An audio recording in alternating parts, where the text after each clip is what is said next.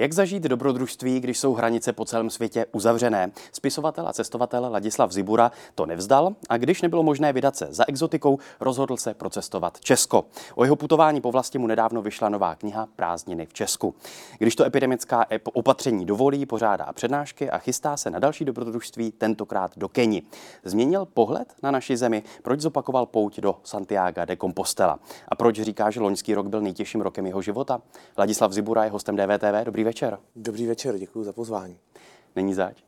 Kdyby nebylo covidu, vydal byste se na putování po Česku? Určitě, já jsem to plánoval mnoho let, ale Vzhledem k tomu, že o svých cestách taky píšu, tak se k tomu snažím přistupovat takovým novinářským pohledem a realizuju zrovna cesty na místa, eh, o kterých se mluví a o která se lidé zajímají.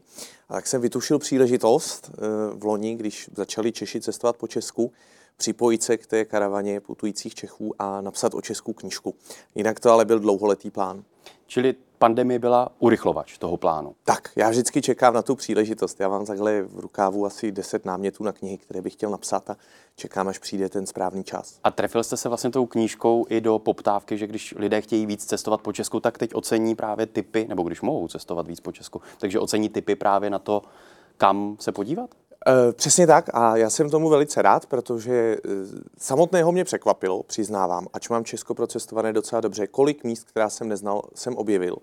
A e, vydal jsem se tou cestou, že se snažím psát o místech, která nejsou notoricky známá, ale zároveň za nimi stojí nějaký pozoruhodný příběh a ten příběh rozkrýt. A myslím si, že cestovat na místa se znalostí toho, co se tam odehrálo, je zase vyšší úroveň cestování, protože si člověk dokáže představit Eh, ta místa mnohem živěji a eh, dokáže se vcítit do toho dobrodružství, které se tam odehrálo. A měl jste to taky tak, že člověk, který hodně cestuje jako vy, prostě do dálek, za exotikou, takže potom možná ne tak úplně zná vlastně vlastní zemi? Svým způsobem ano. Já díky tomu, že mám přednášky všude po republice, tak mám proježděná eh, ta větší města ale venkov za stolik neznám. A právě proto jsem se na cestě úplně vyhnul krajským městům a vydával jsem se jenom na venkov. A bylo to úplně báječné, protože eh, si člověk připomene, jak rozmanitá je jeho vlastní země. A my sice žijeme v iluzi, že Česká republika je malá země, ale ono to neodpovídá realitě. Česká republika je nadprůměrně velká evropská země a dokonce jsme i nadprůměrně velký evropský národ. A eh, tak jsem se pokusil tu rozmanitost eh, naší země přenést také na papír. Jeden váš kamarád Eugen na vašem Facebooku, nebo podle vašeho Facebooku, schrnul tu knížku Prázdniny v Česku slovy. Je to takový vlastenecký počin bez nacionalismu. Tak stal jste se poté, co jste takto dva měsíce cestoval po Česku, větším patriotem? To já jsem byl vždycky, já to tady mám ohromně rád a e, vidím to i u svých přátel, kteří se věnují cestování, že to jsou vždycky největší patrioti, protože když člověk vidí, jak to nefunguje v jiných zemích, tak začne doceňovat e, ty věci u nás doma. E, třeba funkčnost českého zdravotního systému je úžasná.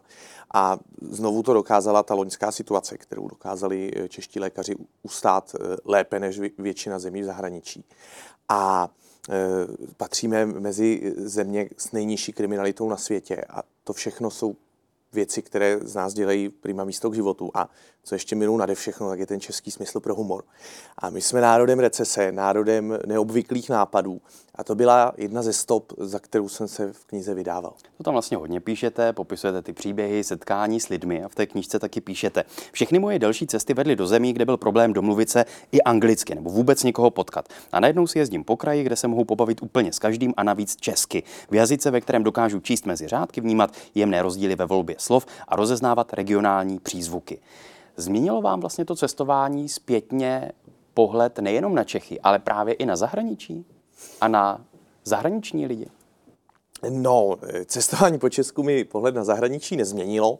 Já mám obecně cestování do zahraničí ohromně rád, protože v každé zemi si podle mě člověk může něco naučit. A postupně si tak skládá tu mozaiku svého života na základě nějakých rad, které mu dají zkušenější lidé, na základě svých pozorování, protože je pozoruhodné navštívit třeba země, které jsou velmi chudé nebo naopak velmi bohaté, země, kde se lidé musí potýkat s těžkými klimatickými podmínkami. A pozorovat je, eh, jak k tomu přistupují a odnést si z toho něco do života. Pro mě bylo třeba nesmírně inspirativní dvakrát navštívit Nepál a vidět, jak se lidé dokážou vypořádat s tím, že v té zemi absolutně nic nefunguje a je to jedna ze 30 nejchudších zemí světa. A lidé jsou tam takový fatalisté a těm problémům se spíš smějou, což je jako jediný funkční přístup a, a zase se člověk tím může inspirovat a aplikovat to ve svém životě doma. Takže proto mám rád cestování do zahraničí a cestování po Česku je trochu jiný žánr, protože tam jako odpadá ta možnost zkoumat výrazně odlišnou kulturu. Zároveň ale e, si myslím, že lidé jsou obecně jako to nejzajímavější, co na světě můžete najít, protože vlastně každý je jiný. A, a zároveň my jsme tím národem. Tady Daniela Drtinová. Chci vám poděkovat, že posloucháte naše rozhovory. Jestli chcete slyšet celý podcast, najdete ho na webu dvtv.cz, kde nás můžete i podpořit a stát se členy DVTV Extra.